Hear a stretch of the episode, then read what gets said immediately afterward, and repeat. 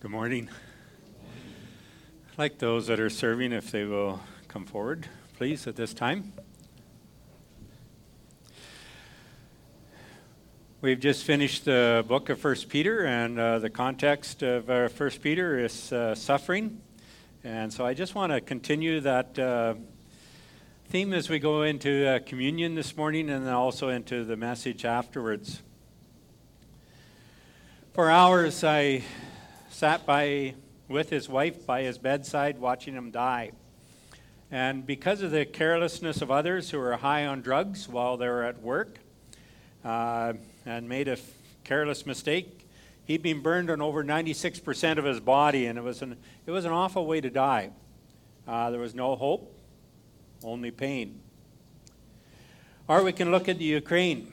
You think of how many lives have been lost on both sides how many injured?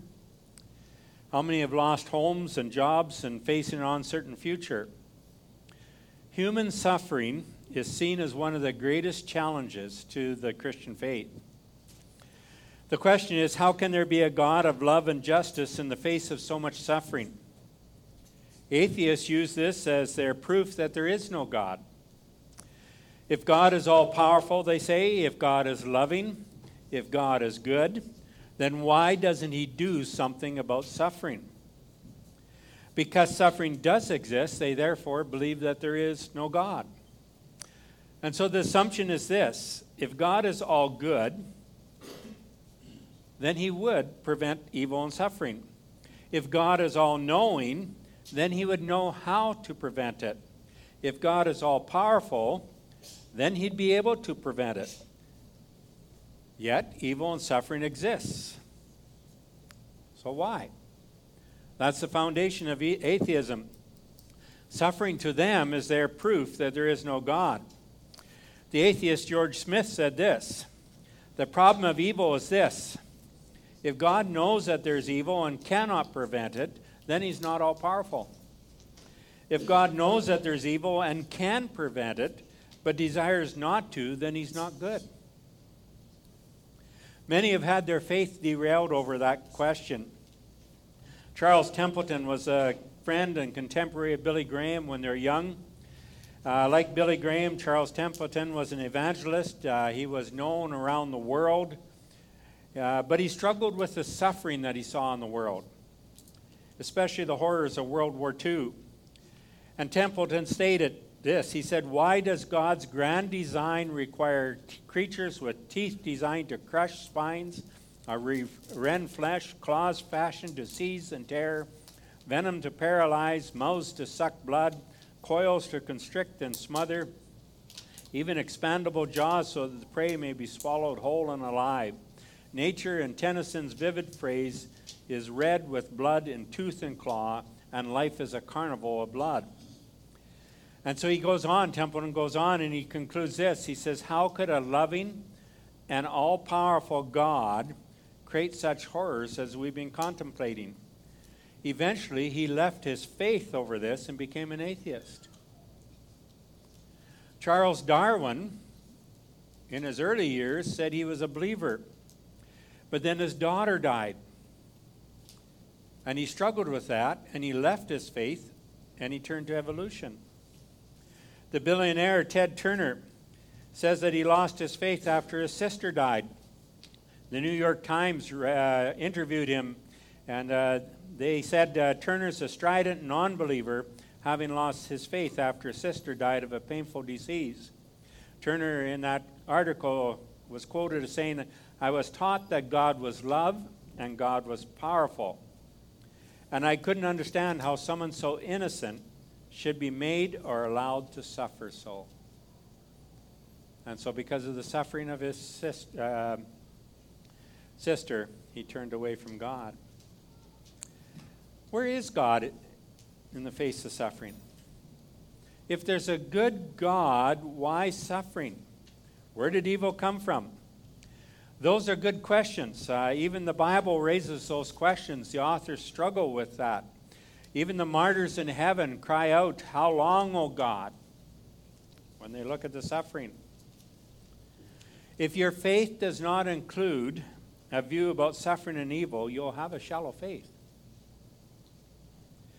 One which, like Charles Templeton, may not last when suffering comes. Joan Didion lost her husband suddenly and unexpectedly. Later, she wrote a book about her experience, and this was her conclusion. She said, No eye is on the sparrow. She was hurting, and she didn't feel like she found God in her suffering. So she decided God wasn't watching the sparrow, that there is no God. The Bible barely begins, and evil and suffering springs onto its pages. Now, in the, the Bible's unique because the Bible tells us where evil and suffering comes from. The Bible deals with its nature, its origin, and the consequences. And the Bible also deals with its redemption and final solution. And so the Bible uh, gives us full permission to ask the tough questions, and it gives us answers that are profound, satisfying, and comforting. And so as we go into communion, I just want to say God is good. God is love. God is all powerful. And so then the question of then if God is those things, then why doesn't God do something about suffering? And the answer is God is doing something about suffering. God prepared an answer to evil and suffering long before evil and suffering ever existed. Jesus is the answer to evil and suffering.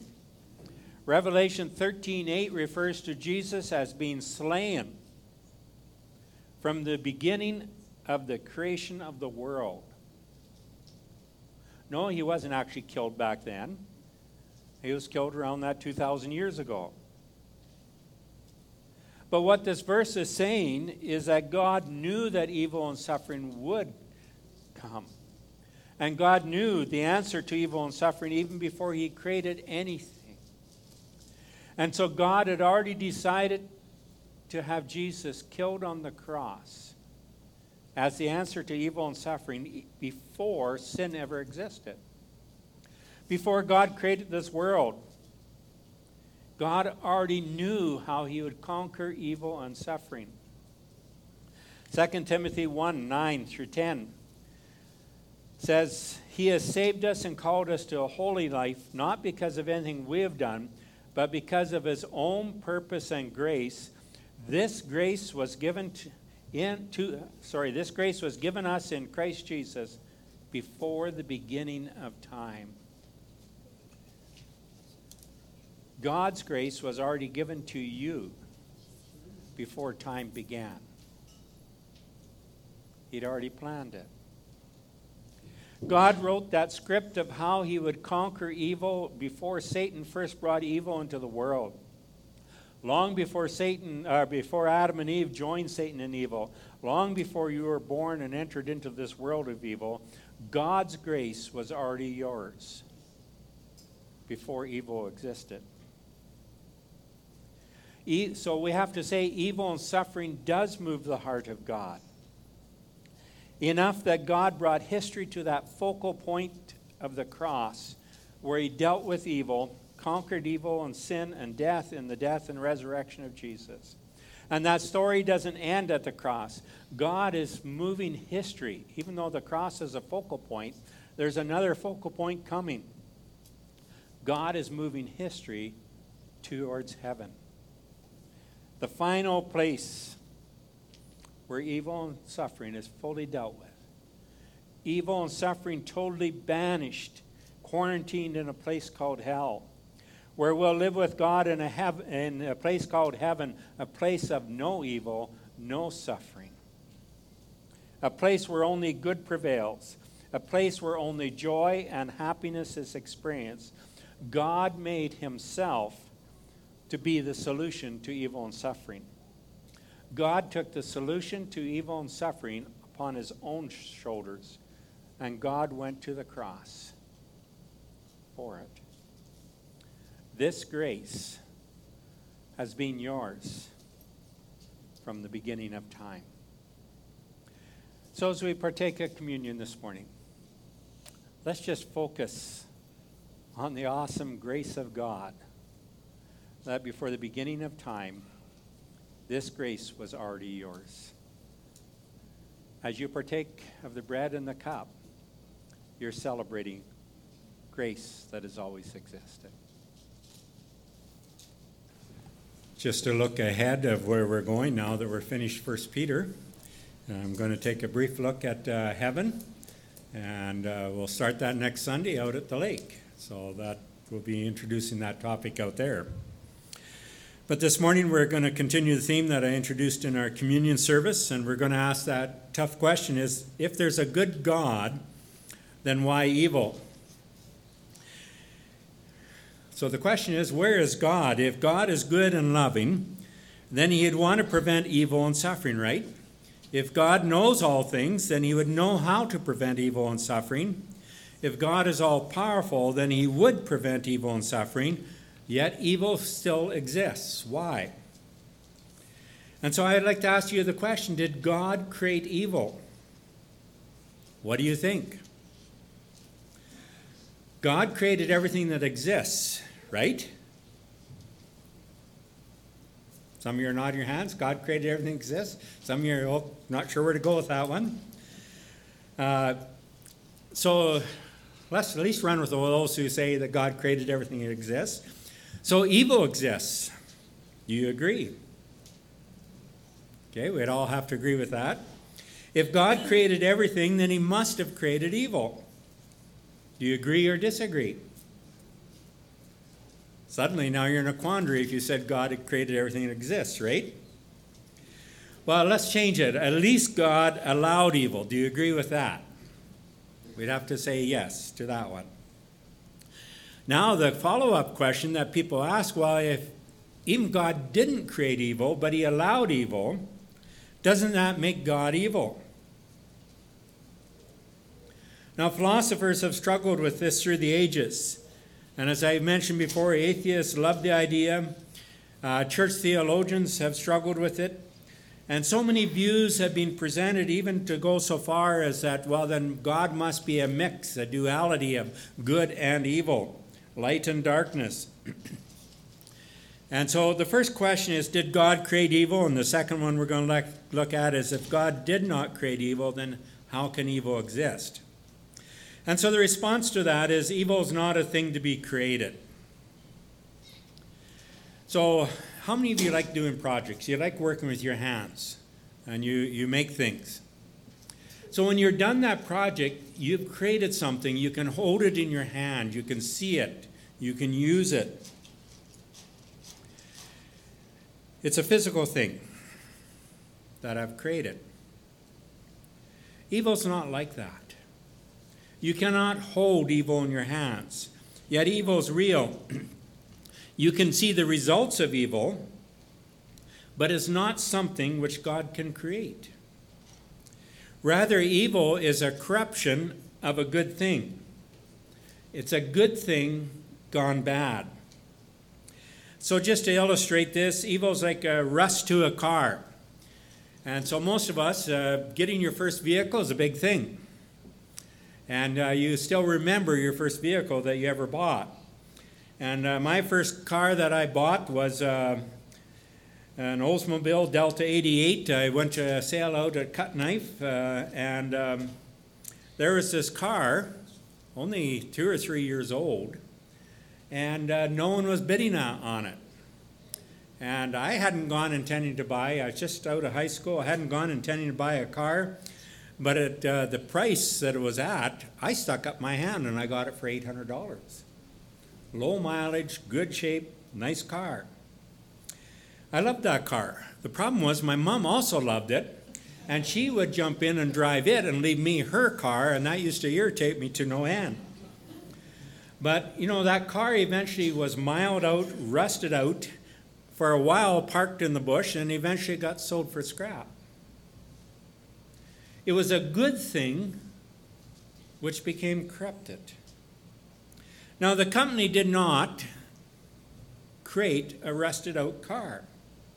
They created a good thing, but it became corrupted.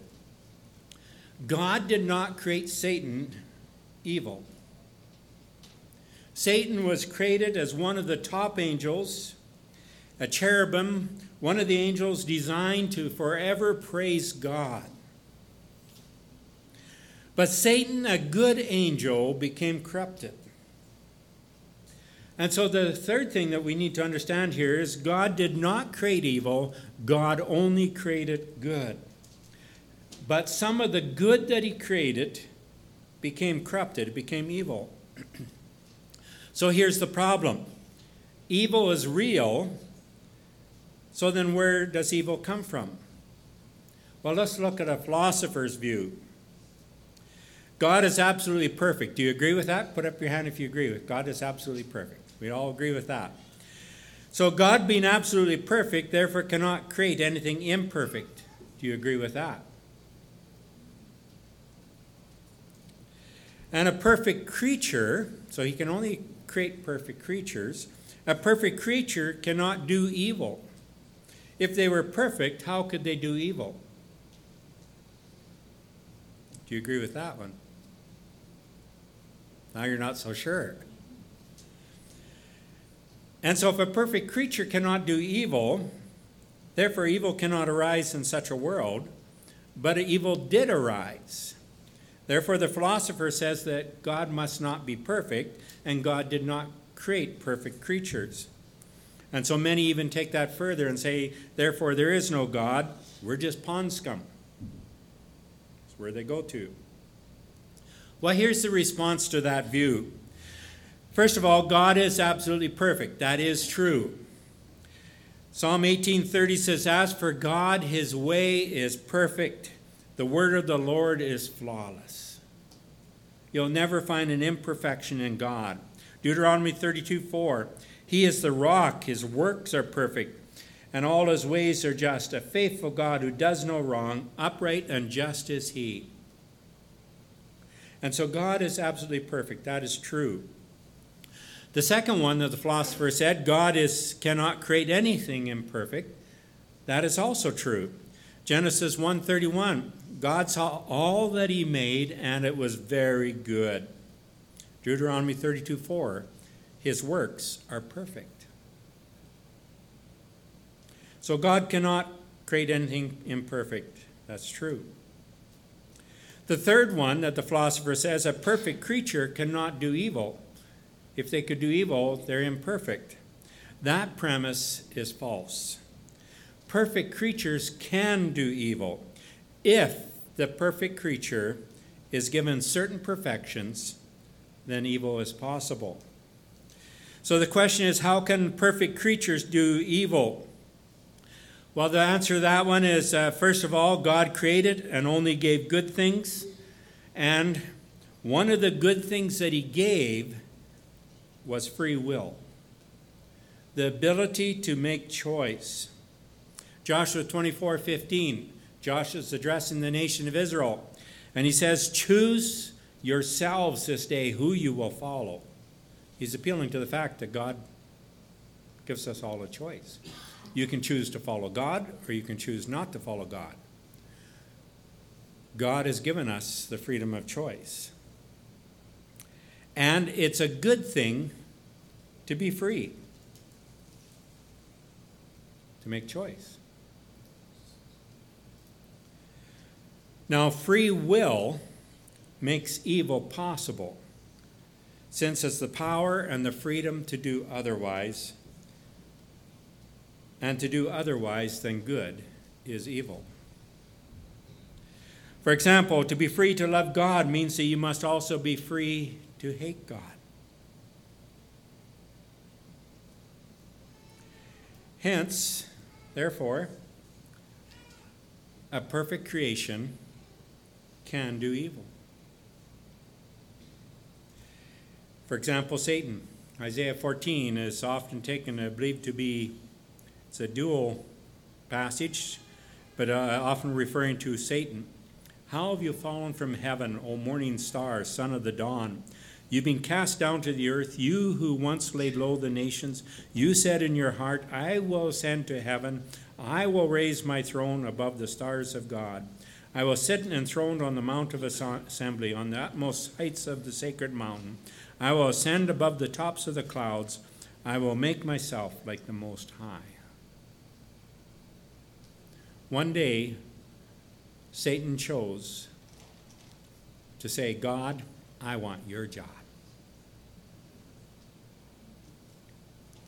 Adam and Eve, God put the choice before them to either obey me or not obey me. They had free will. There's no way to make a perfect creature with the freedom of will who can't do evil. Because freedom means the ability to do otherwise. God did not create evil, but He created the conditions where evil was possible by giving us a good thing, the free will, the ability to make choice. And so God did not make evil, the free creatures that He did are made did. God made evil possible when He gave us a good thing, free will, the ability to make choice. It's us, His creatures, who made evil an actual fact. Now, here's the second problem people struggle with. How can a creature who is perfect, who knows no evil, has no evil nature, has no tempter outside of himself, and lives in a perfect world, how can that perfect creature choose evil? Well, it all started with Lucifer, one of God's greatest creations. He had no evil nature, no evil environment, no one tempting him. He was perfection, living in perfection. And so evil first arose when a good creature, Lucifer, with the good power of free will, chose the desires of himself over the desires of his Creator, over the infinite good of the Creator. I want to be bigger and better than God. It was pride, it was me first. And so from that, we learn that no evil needs to exist in order for a perfect creature to choose evil. And so when God created the angels and he gave them the good gift of free will, evil was a possibility. And Lucifer made that choice to exalt himself over God, and evil entered. And he put the same temptation in front of other angels, and many of them made the same choice. God made Adam and Eve perfect, but he also gave them the good gift of a free will. And Lucifer, Satan, put the temptation in front of them. And Adam and Eve chose themselves over God to love themselves more than God. God had made that a possibility when He gave them a free will. They made it actual. Now, the question comes then is God responsible for this? And the answer is no. The one choosing is responsible. Now you can, I'll just use GM here, but you can put your favorite vehicle into this. Uh, well, let's go to your picture there, first of all. So you have a John Deere that the guy had his loader up in the air, and uh, well, you see the result there. Is John Deere responsible for that?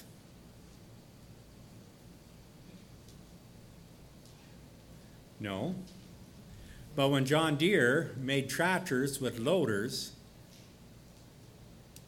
that was a potentiality. But they're not responsible. The one who was driving it did. Take your vehicle. So let's just take GM, makes a car, a good thing, but now that that good thing exists, car accidents are possible. Is GM responsible for car accidents? So a drunk driver goes out and kills someone, is GM responsible? No, by making a vehicle, they created the possibility of accidents because if no one made any vehicles, there'd be no accidents, right?